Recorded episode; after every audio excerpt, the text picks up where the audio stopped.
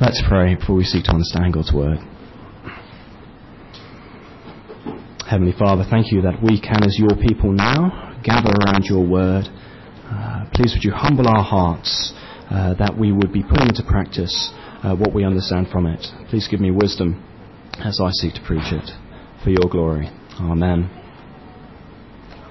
When I was about 16, I remember going down to a local gym. I was with my cousin and a friend who just lived down the road. It was the first time I'd ever been to a gym. I really wasn't that familiar with them at all. It was safe to say I was totally clueless as to how to operate gym equipment safely. But I was with my friends. I wanted to look really cool. So I went up to one of the most complicated machines I could find and pretended I knew how to use it. Of course, I didn't have a clue how to really use it, but I just pretended, I just went along with it.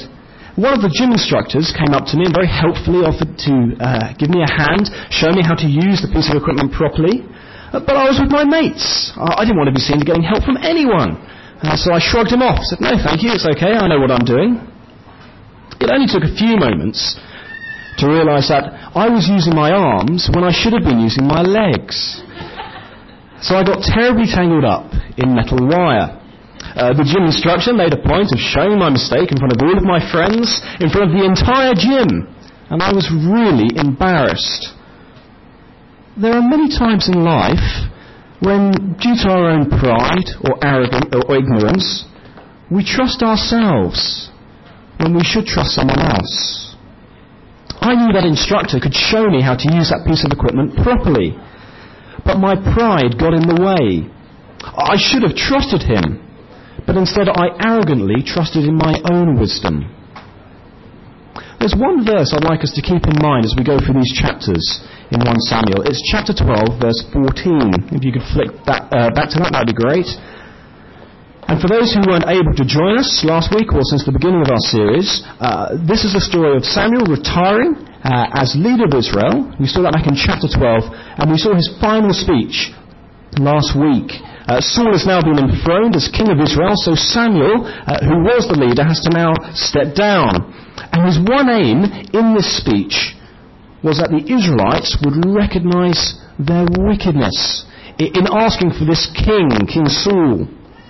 In other words, rejecting the king they already had, uh, God himself. Well, the Israelites eventually recognize their sin, they eventually recognize what they've done wrong. And they are left with this offer of grace. Chapter 12, verse 14. Read it with me. If you fear the Lord and serve and obey him, and do not rebel against his commands, and if both you and the king who reigns over you follow the Lord your God, Chapters 13 to 15, which we're looking at today, tell us how the king failed. How Saul missed the mark completely. And we're showing this most clearly in two incidents, one in chapter 13 and one in chapter 15, and they're going to be what we're focusing on today. So please come back with me to chapter 13. I'm going to start looking verse, the, towards the end of verse 7. Chapter 13, verse 7b.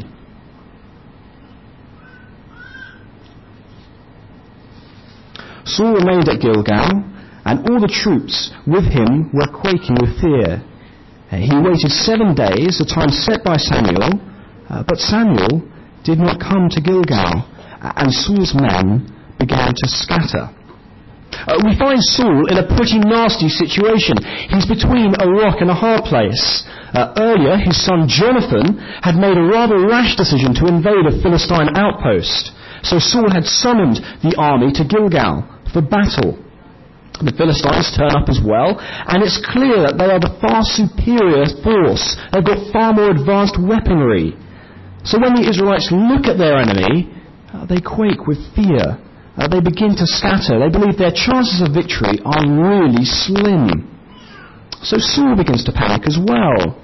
You see, he had been told by Samuel to wait up to seven days for him before he actually goes into battle. It was Samuel's duty, as God's prophet, to offer the sacrifices to the Lord. Uh, this was how the people would know, or would recognize that God was the one who would deliver them in this battle. But Samuel hadn't turned up. He was late. Uh, the men were scattering. Saul is losing control. So verse 9, he said, Bring the burnt offerings and the uh, fellowship offerings.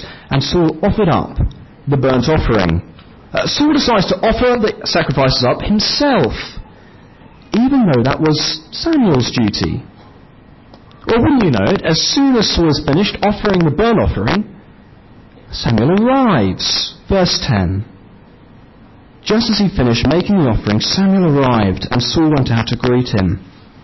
Samuel asked Saul, uh, what, you, what have you done? Saul replies, well, the men were scattering, uh, and you were late. Uh, the Philistine army were huge, and I thought we were going to be annihilated. So I felt compelled to offer the burnt offering in your place. It's a paraphrase, but it's pretty close. You fool, Samuel says. You haven't kept the command the Lord your God gave you. If you had done, you would have allowed your kingdom to endure forever. But now it won't. Instead, the Lord has sought out a man after his own heart and appointed him leader of his people. This is really tough, isn't it? Uh, I imagine some of us here can't help but feel a little bit sorry Saul at the moment. He was in a really difficult situation. One massive army was facing him. His own line of defense was dissolving. And the prophet, who was supposed to offer up these sacrifices, was late. Before we start judging Saul, let's ask ourselves, what would we have done had we been in his situation? Would we have waited for Samuel? Uh, would we have trusted God's word? That's the issue here. It's one of trust. Saul had the command to wait seven days by Samuel, God's prophet. He knew it was Samuel's job to offer these sacrifices, and he realized how important these sacrifices were before they went into battle.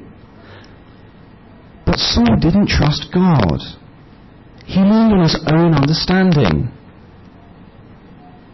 God's way is always the right way no matter what the situation. Uh, there may be times in our lives when we are called to trust God in situations uh, as serious as Saul's. It's rare, but it could happen.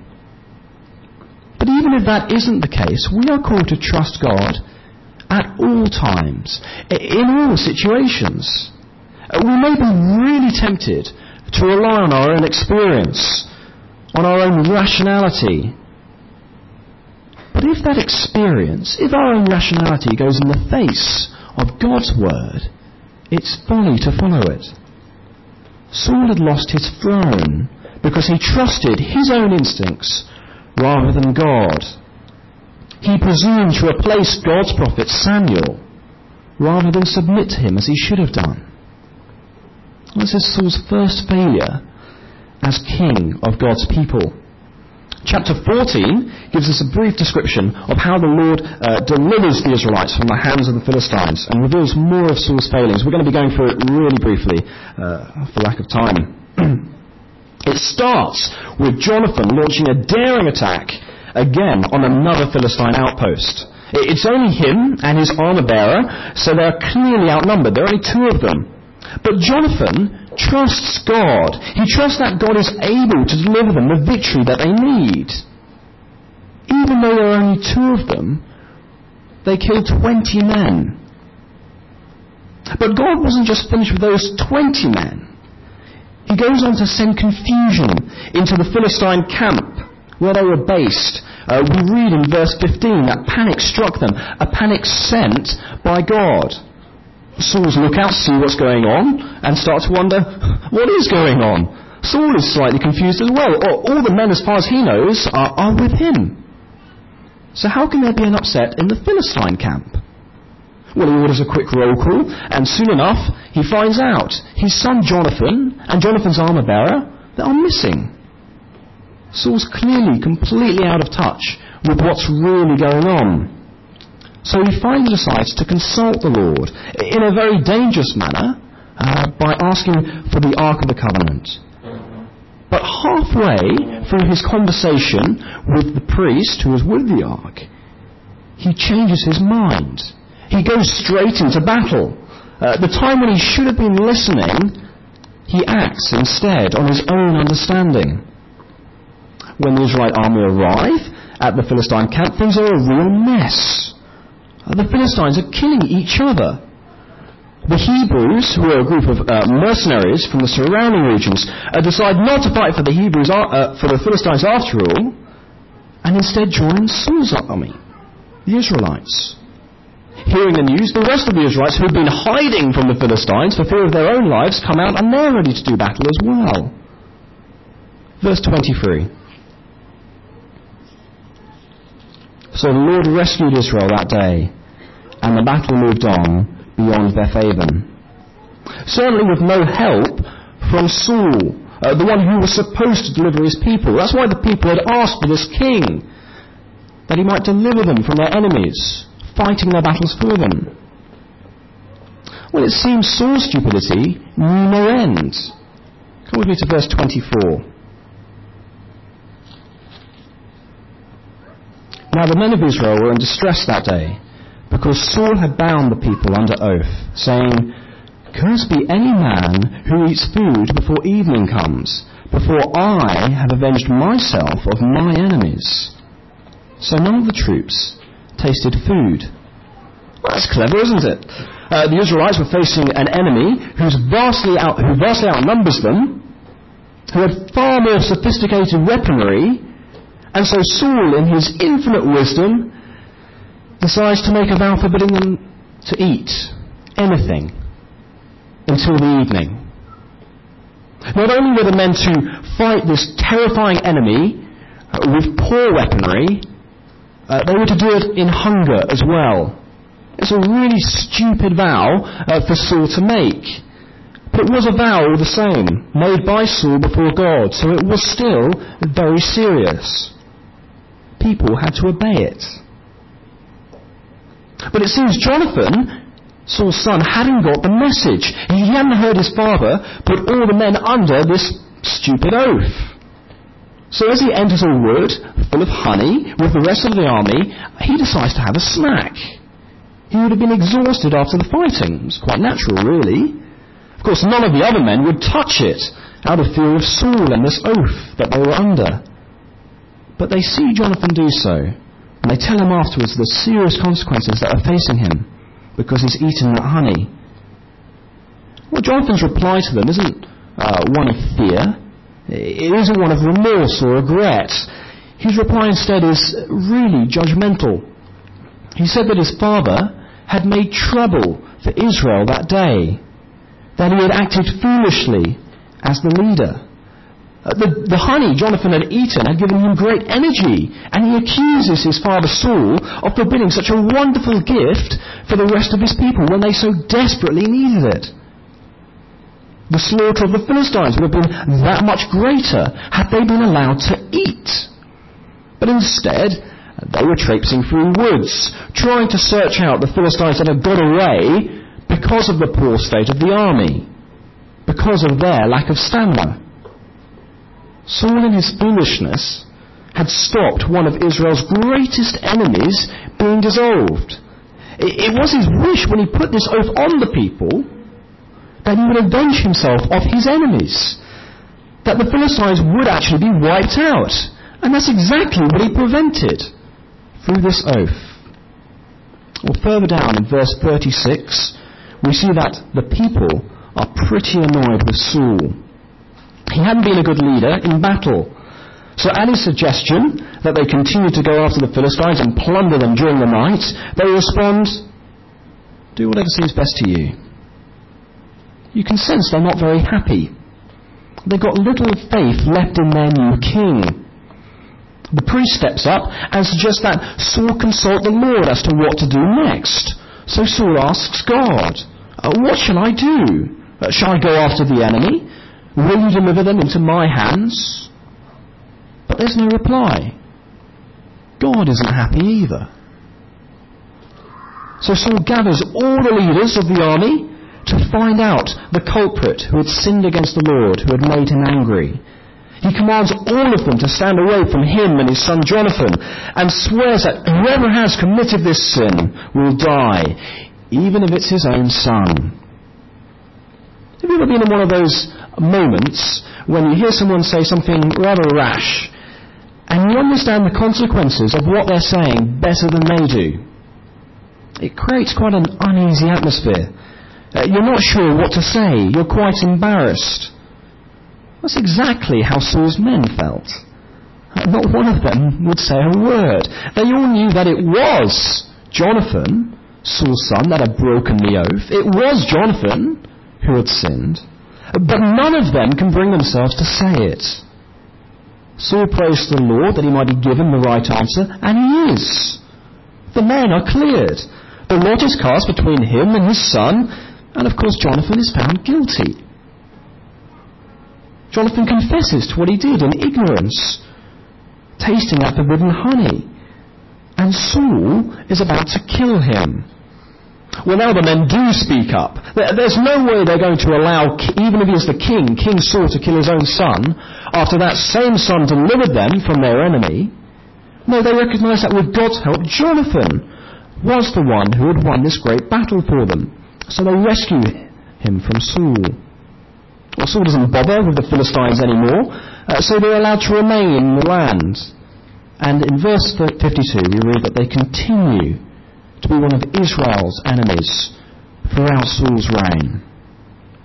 Well, Saul had failed on two counts during this small campaign. First, he had failed to be the king the people wanted. He hadn't delivered the people from their enemy. His son Jonathan had done that for him. Instead, he had starved them when they needed their energy most during this battle. And now this enemy that he was supposed to vanquish remained as a threat in the land. But secondly, and far more importantly, he failed to be the king that God wanted. He had been disobedient. He had trusted in his own wisdom uh, rather than God's word. At the time when it really counted, at the time he really needed to listen, he didn't. He acted instead. Saul's kingship was not reflecting God's will, that Saul be the ruler of God's people under him. But if you think things are bad now, come with me to chapter 16, where we see Saul fall even further.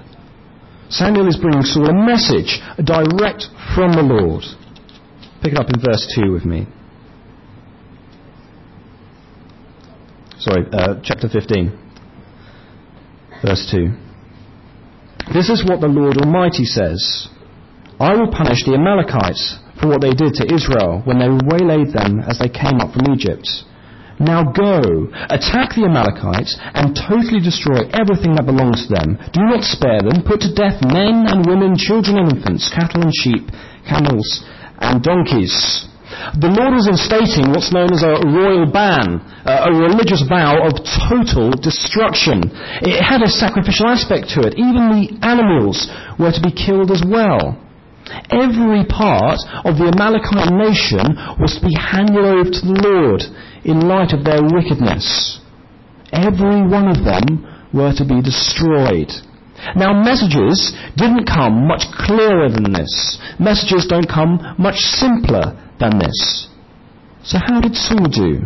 Well, he certainly rises to the task. He summons all the men, 210,000 of them, and heads for the city of Amalek, the stronghold of the Amalekite nation. God gives him a great victory over the city. Read with me verse 7 to 9. Then Saul attacked the Amalekites all the way from Havilah to Shur to the east of Egypt. He took Agag, king of the Amalekites, alive, and all his people he totally destroyed with the sword. But Saul and the army spared Agag and the best of the sheep and cattle, the fat calves and lambs, everything that was good. These they were unwilling to destroy completely, but everything that was despised and weak they totally destroyed. The Lord is grieved. He's grieved that he's made Saul king. Saul has not been faithful. He has not kept the command of his Lord. Early the next morning, Samuel heads out to find Saul.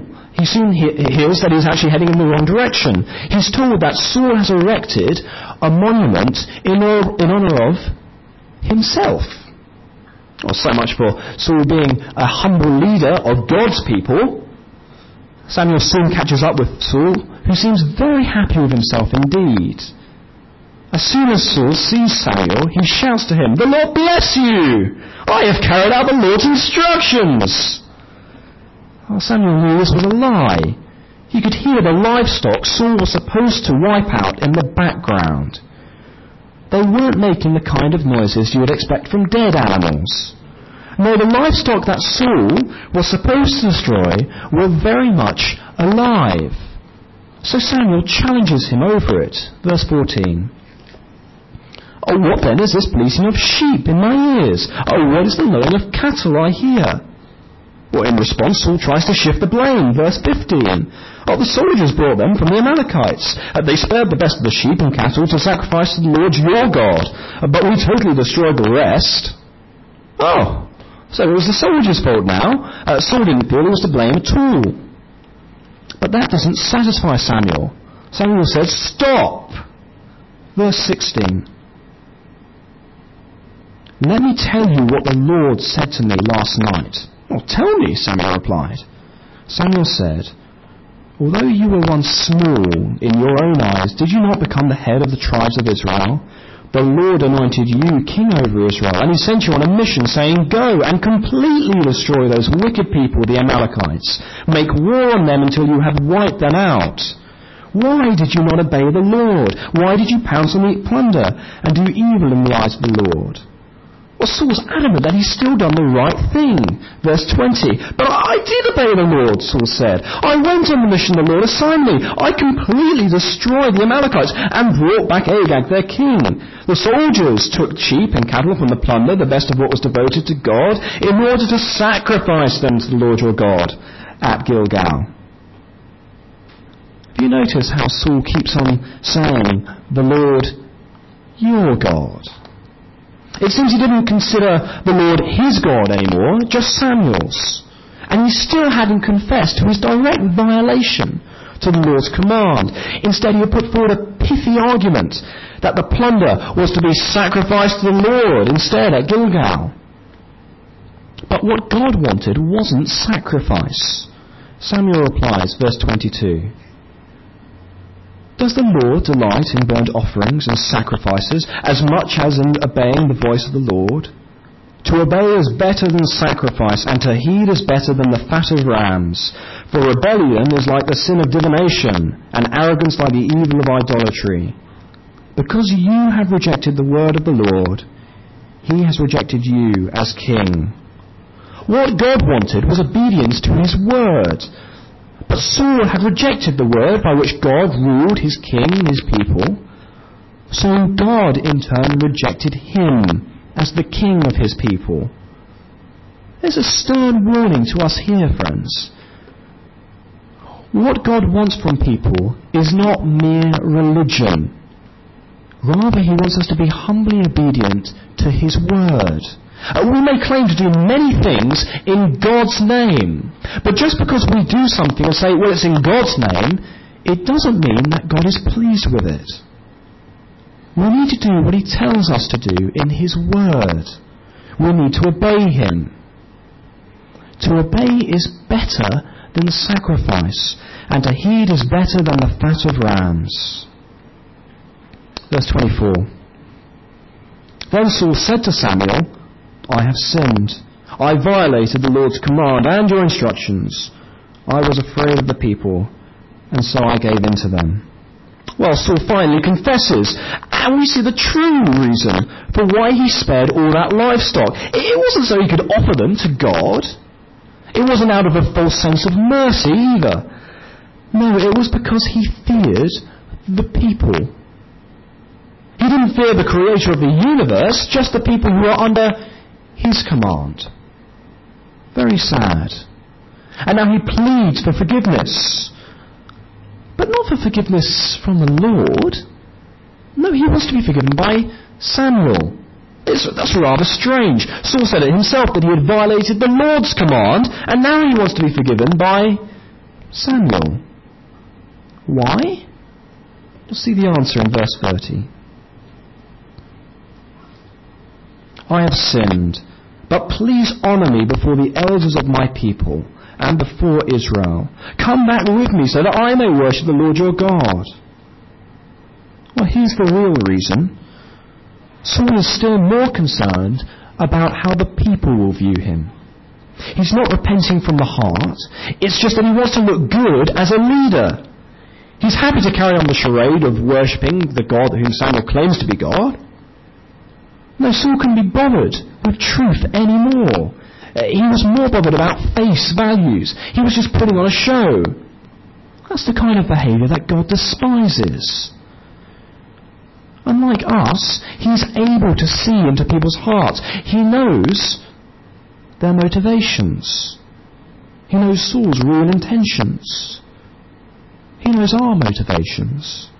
He knows why we really do what we do. Is religion an outward show for you?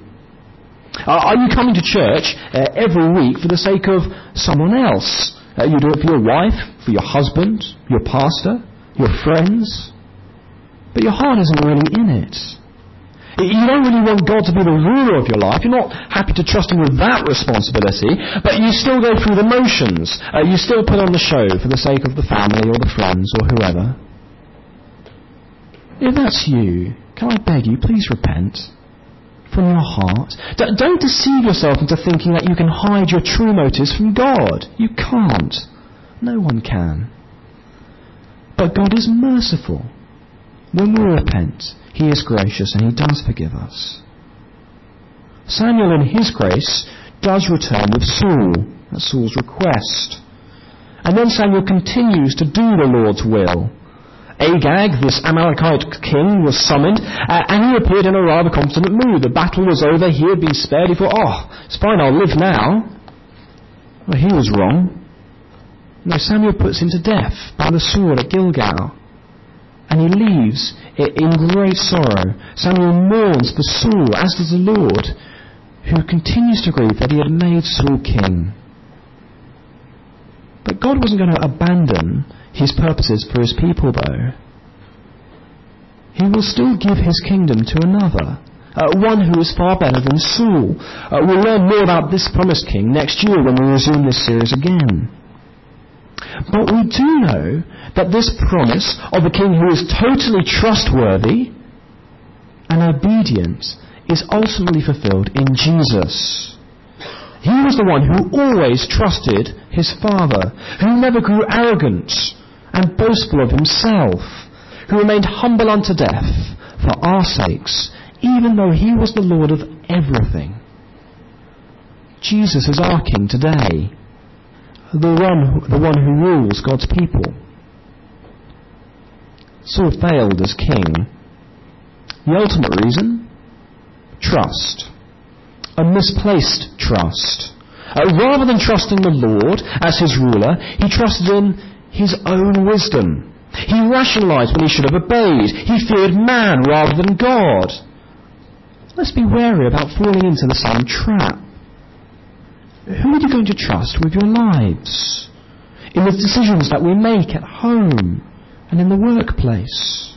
Uh, there may be times when we're asked to do something unethical by your boss. Uh, who will you be more concerned with obeying? Uh, who are you going to have a greater fear of? The boss or God? What about in our social lives? If all our mates are getting drunk while watching the football, are we going to join in? If we don't, we might look rather foolish in their eyes. It will be tough to say no. But there can only be one right answer if we're going to honour God. What about when we're with the family? Uh, there may be times when we're asked to do something that we know as Christians we shouldn't do. Saying prayers to a false God, uh, worshipping a dead family member. It'll be really tough to say no. Can I just make as a point, I hear encouraging news that people are saying no to those kind of requests, and that's, that is really encouraging. Keep it up. Because if we are going to be faithful in those situations, there can't be another answer. It has to be no. If we're trusting God as our King, it will show itself in obedience. Obedience to His word. And that trust will be tested in every sphere of our lives. Let's be trusting God this week with our whole lives. I want to leave us with a proverb that's certainly helped me at times when I've questioned should I trust God or not in this difficult situation. It should be up on the screen. It's Proverbs chapter 3, verses 5 to 8. Let me just read it. Trust in the Lord with all your heart. Lean not on your own understanding. In all your ways acknowledge him, and he will make your path straight. Do not be wise in your own eyes. Fear the Lord and shun evil.